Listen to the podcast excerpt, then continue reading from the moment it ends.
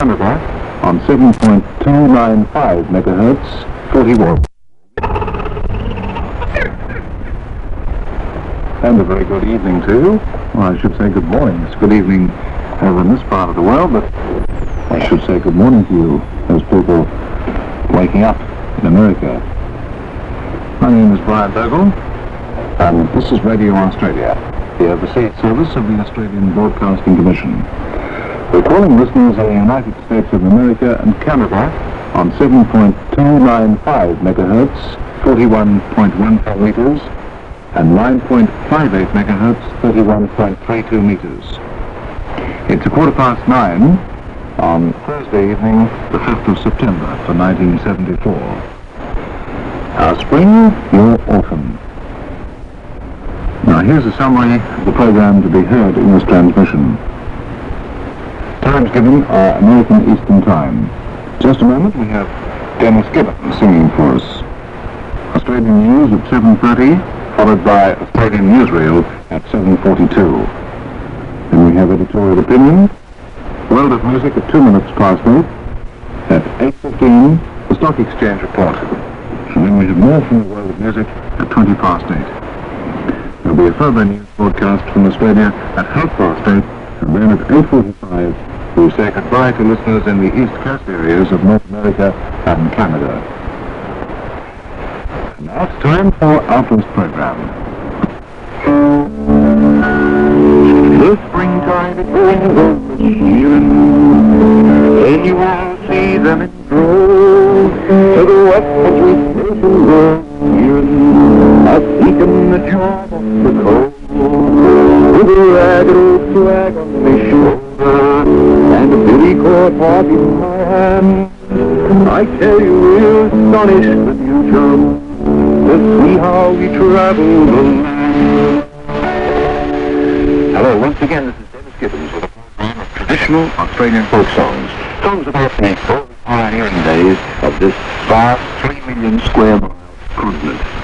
It's a big country, Australia, and I'm broadcasting this program from literally the heart of the continent. The West Centre, it's called, Alice Springs.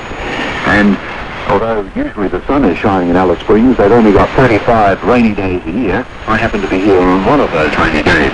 And they've had a very wet season up here.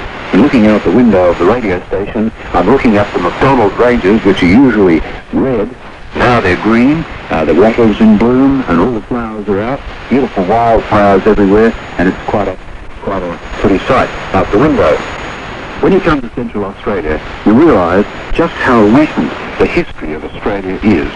By that I mean that this country has only literally been settled for about half a century.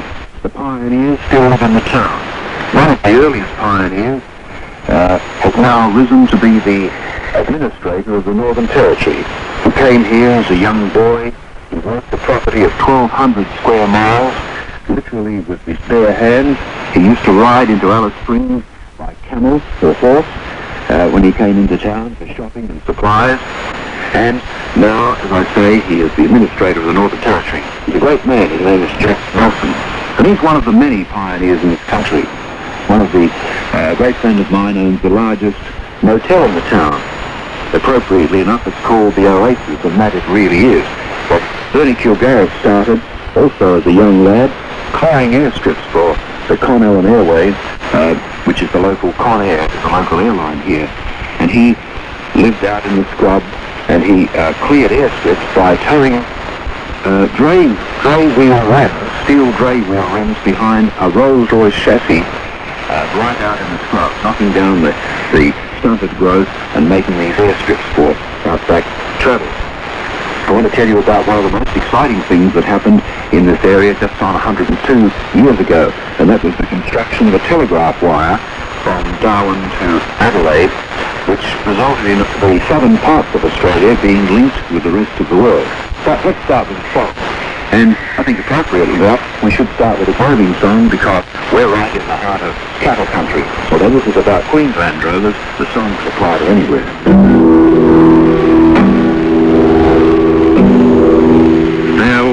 And adieu to you, Miss Lady, farewell and adieu to the girl us to walk with all our cattle and our darling, and we hope we shall see you again before long.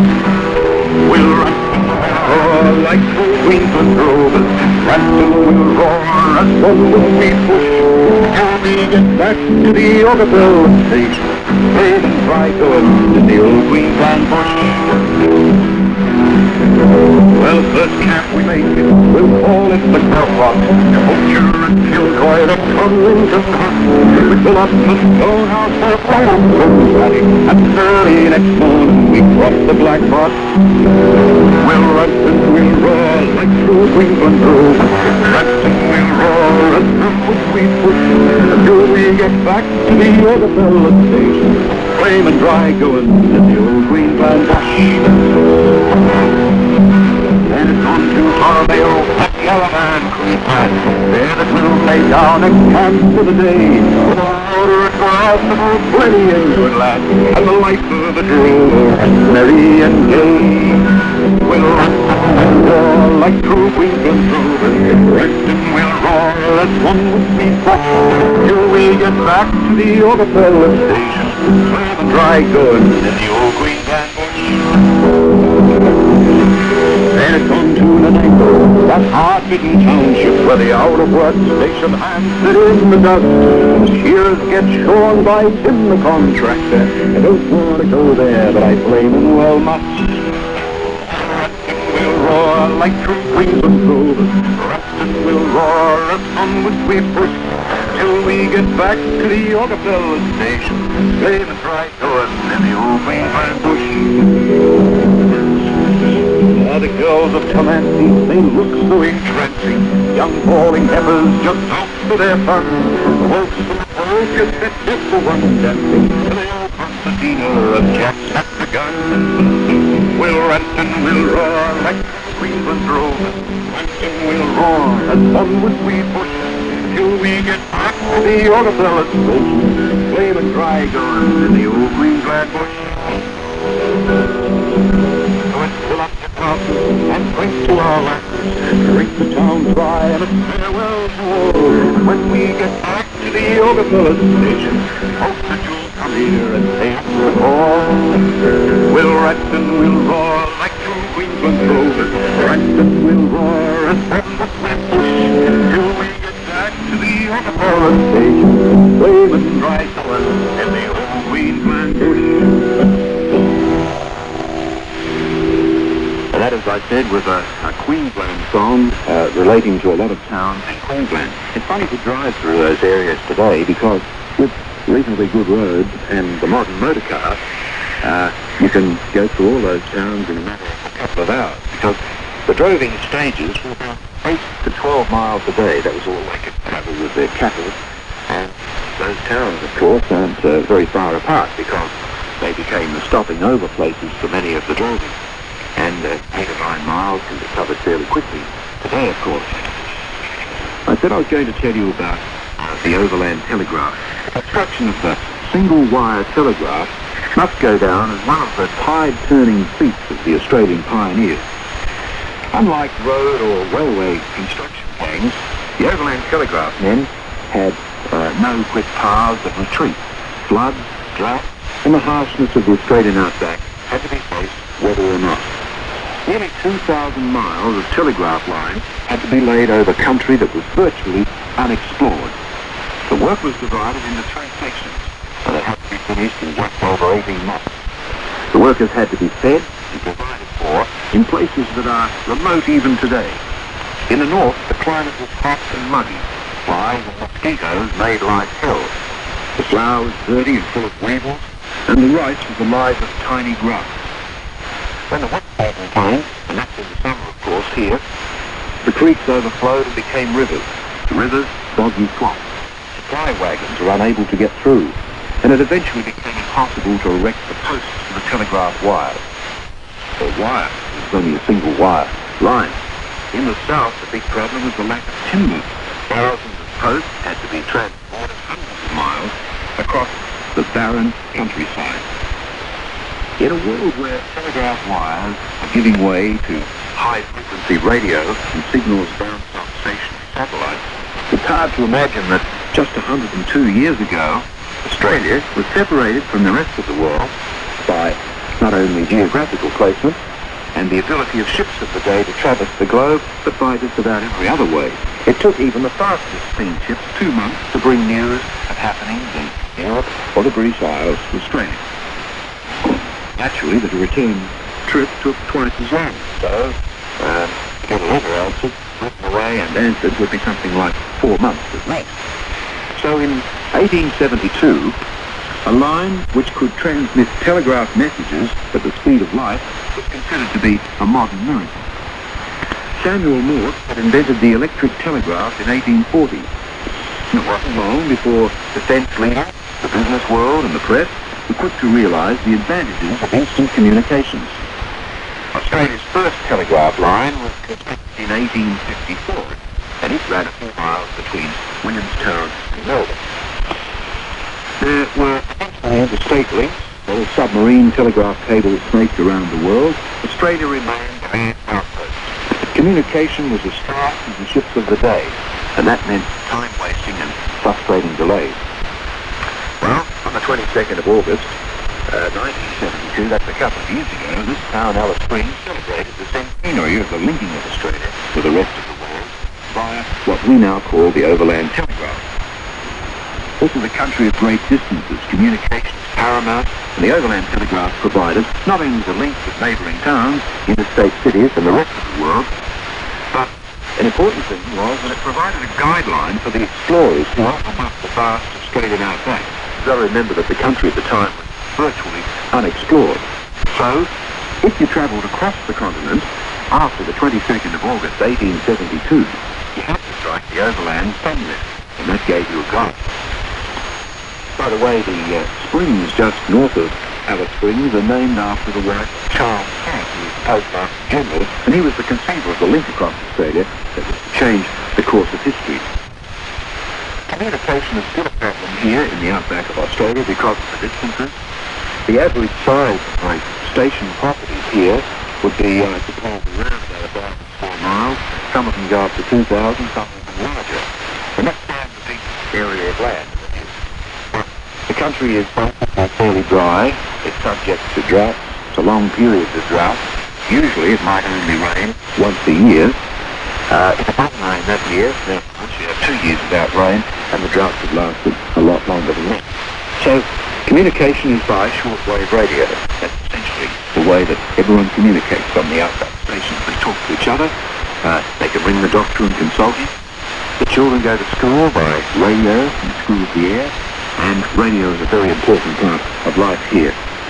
This program is being landlined back to the Radio Australia studios in Melbourne, over 1,500 miles landline, because there's virtually nothing between Alice Springs and the southern city of Adelaide, 1,000 miles away. I think there's about 2 or 3 reasonably sized towns on the way.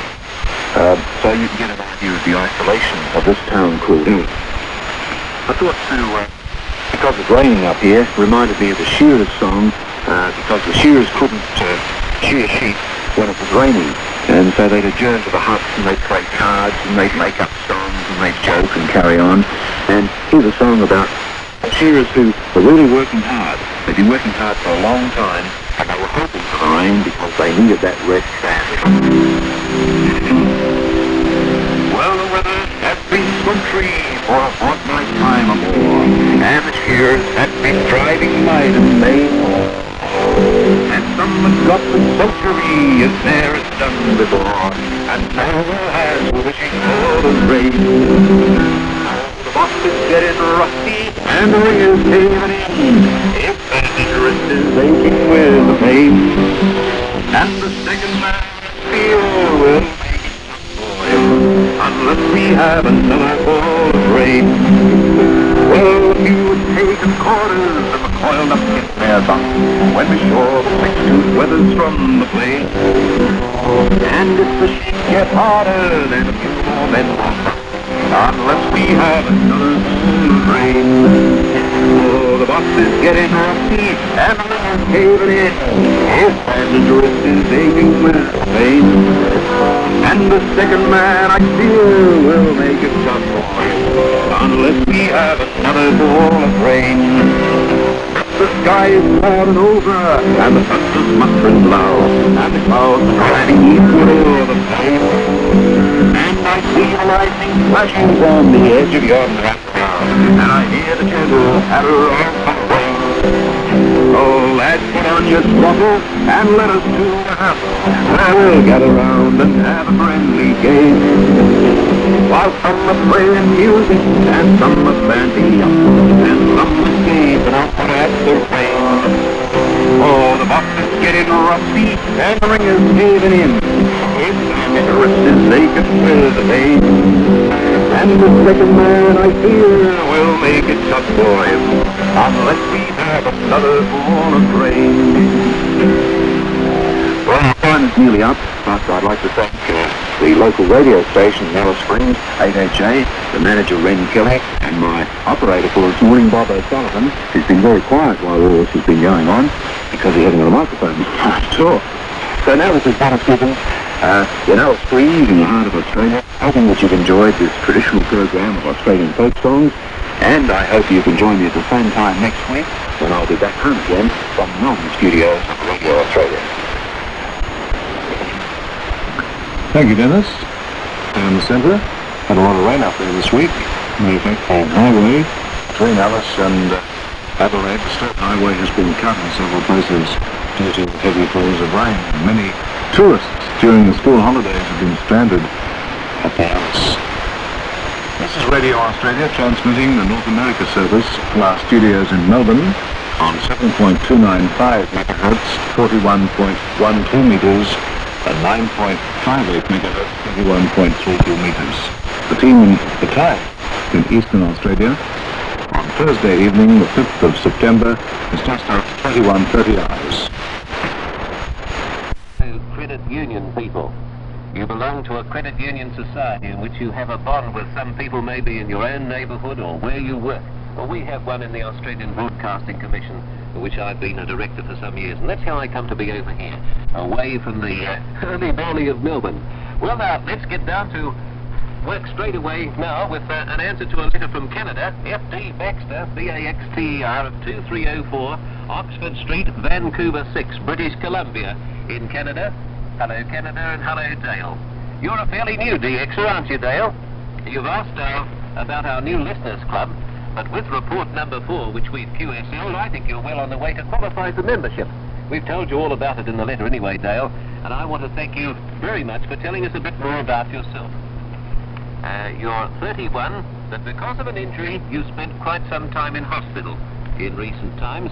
I was glad to learn that you're out and about again and enjoying your new hobby. But bad luck that your set has had such bad calibration. And when they vary as badly as yours do, because you told me about it, it's sometimes very hard to fix them.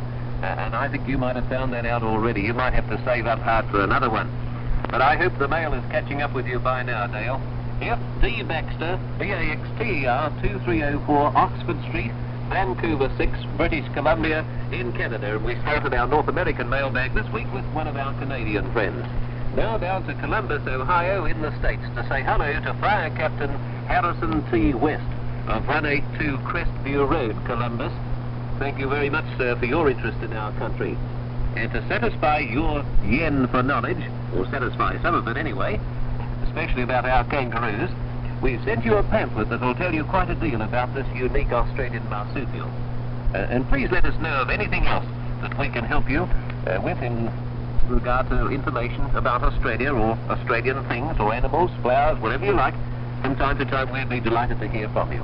Welcome to our ranks, and I trust that our laughing bird continues to give you a hearty laugh. That was Fire Captain Harrison T. West of 182 Crestview Road, Columbus, in the state of Ohio. Still in the U.S., and this time greeting an old pal, Lawrence Wood.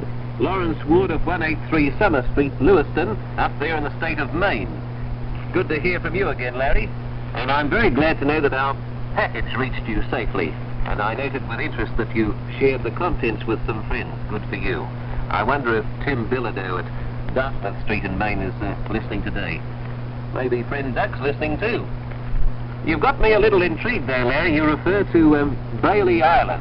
Now, how do you get there from your place? Is it an island out from Lewiston, there in Maine? Or is it just a reference to a place that's joined maybe to the mainland? I'd like to know a little bit more about it because you seem to enjoy your trips out there anyway. That was Larry Wood, my friend Lawrence Wood of 183 Summer Street, Lewiston, Maine, in the U.S., and I can't remember how many years ago it is since I first called Larry in Mailbag. An old pal indeed. Rob Harrington of 3181 South York Street, Englewood, Colorado, 80110 in the U.S. Nice to be calling Colorado. And I said I was puzzled when I read Larry's letter about Bailey Island. Well, here's another puzzle. I have here an attractive postcard with a European scene. It's a cable car going up a great mountain. I'm just wondering, is it a Swiss scene? And hour back, there's a brief message from Rob asking for a new program guide and telling us to keep up the good work. Now, there you are, a European scene from an American listener asking us about more information about Australia. So there's a good mixture, a bit of a puzzle to me. We've sent you that program guide, Rob, plus some tourist literature from here, just to maybe interest you in another part of the world if you've been to Europe not so long ago. That was Rob Harrington, Harrington, Rob Harrington of 3181 South York Street. Englewood is spelt with an E, E-N-G-L-E-W-O-O-D in Colorado State, 80110 in the U.S. Thanks, Rob. Daniel C. Ferguson of the Department of Mathematics, University of Miami, Coral Gables, Florida, 33124. Greetings, Daniel. It's almost a year since I first spoke to you in Mailbag, isn't it? I think it might have been October last year. And you possibly did yourself a very good turn buying that new receiver. You were having a deal of trouble, weren't you?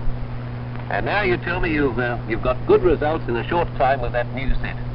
We've QSL that report, by the way, Dan. You tell me that your antenna is a piece of wire 8 meters long, just strung out, the bedroom window at your place, 8 meters long. And then in another letter, Dan, I've got two of them here, you told us about... your reception of Radio Nigeria and ETLF in Ethiopia, who apparently spoiled our signal somewhat in your area anyway. And those reports certainly are of value to us, and thank you very much, Dan, on behalf of our engineers as well as the program staff. I'm wondering how far in time you're off your ambition to teach maths in college somewhere. And you tell me you study your maths with music from Radio Australia. That sounds like a good recipe for study for me. All the best to you, Daniel. Daniel C. Ferguson, Department of Mathematics and the University of Miami, Coral Gables. That's an attractive sounding spot, isn't it, in Florida? Coral Gables, Florida, 33124 in the U.S. Here's a letter from Joseph Sankunas. Joseph Sankunas of 274 South Drive, Bridgewater in Massachusetts. Hello, Joseph. Welcome to Mailbag.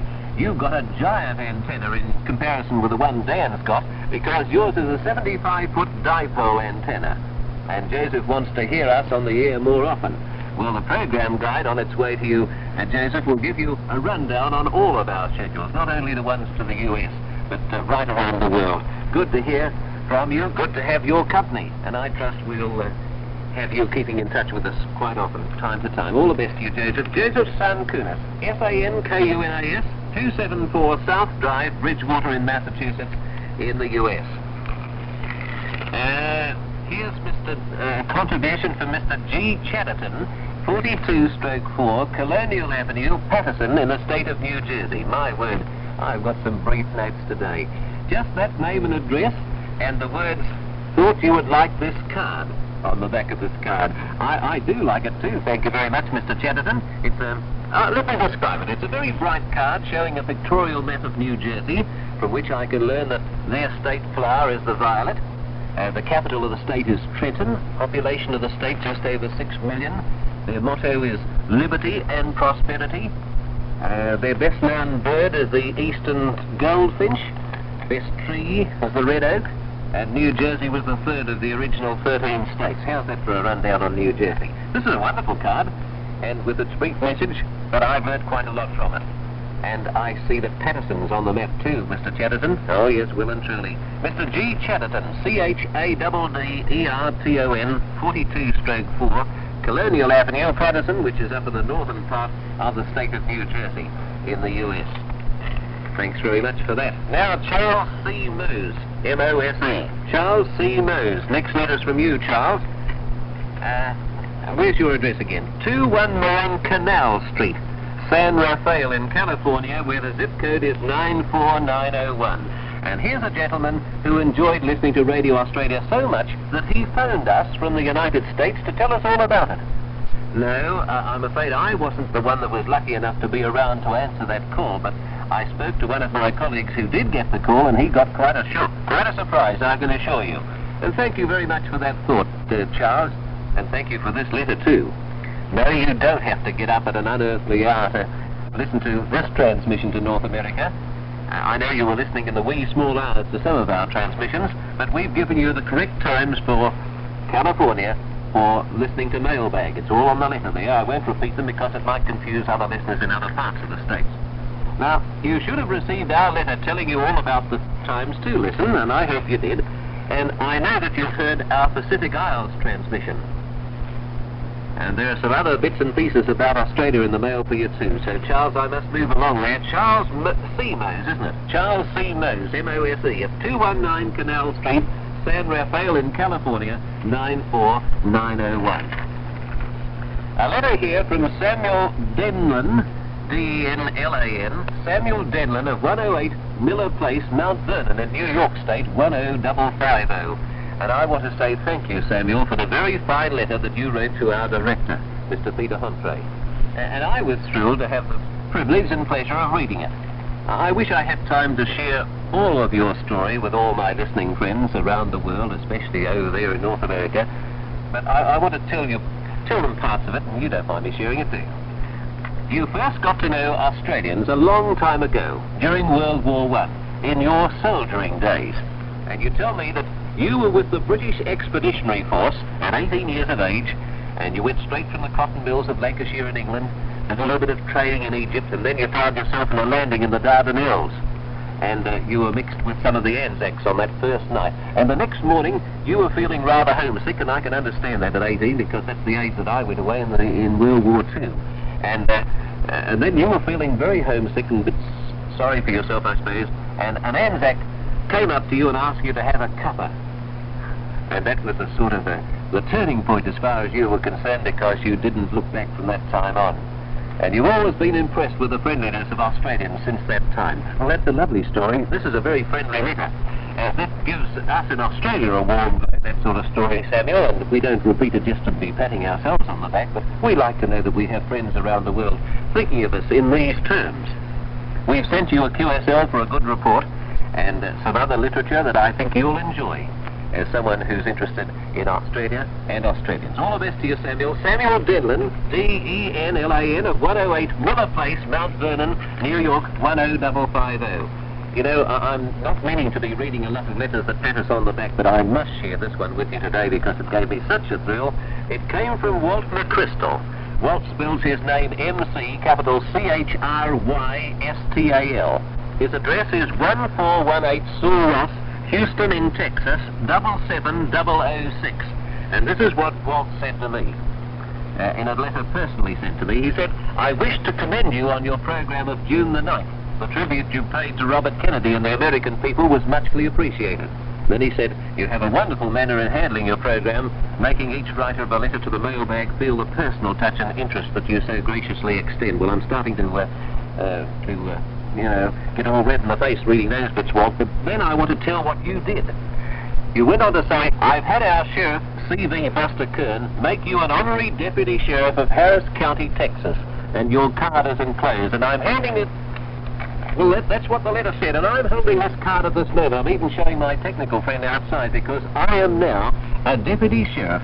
It says here, Keith Glover, on the 13th day of June, under the seal of the office of Houston, Texas, became a deputy sheriff. And I'm greatly honoured by that. Thank you ever so much, and I hope you don't mind, Walt. I've shown this to a few other friends here, and I've got a little bit of publicity about it that reflects on Radio Australia and on our friendship with people in the United States, and I'll try and send you a copy of that from one of our papers later on. Thank you again, Walt, for all your kindness. Walt, F. McChrystal, M.C., capital C-H-R-Y-S-T-A-L of 1418 Sul Ross is S-U-L-R-O-S-S, Houston in Texas, 77006. Oh, look at that clock. I've got another letter. Hello, Ellis. This is Ellis Hart at 429 River Hills Drive, at Temple Terrace in Florida, 33617 in the U.S. Welcome to Mailbag, Ellis, and many thanks for all the kind things you said about the program. Now, I'm still blushing, as a matter of fact. Let Ellis introduce himself. I want to quote from his letter. He says, let me tell you a little about myself. I'm a growing boy of 13 years with loving parents and a smart little brother. I live in a bustling metropolis. And then he goes on to tell me that Temple Terrace has a population of 7,000. It's about 10 miles northeast of Tampa. And you go to school there at Berkeley Preparatory School. And you've got many shortwave listening friends. Aren't you a lucky young man to have other friends who are interested in the same hobby? You do make sure you watch out for the postie, will you, Ellis? QSL cards and some other bits and pieces are on their way to you. And my best wishes to you and to your loving parents and that smart little brother. I wonder what he does to make himself so smart in your eyes. All the best to you, Ellis, and a good year at school, too. Ellis Hart, H-A-R-T, at 429 River Hills Drive, Temple Terrace, Florida, 33617. And this is Keith Glover hurriedly saying bye for now until the same time next week. You're tuned to Radio Australia, the overseas service of the Australian Broadcasting Commission. Calling listeners in Canada and the United States of America on 11.71 megacycles, 25.62 metres, and 9.58 megacycles, 31.32 metres.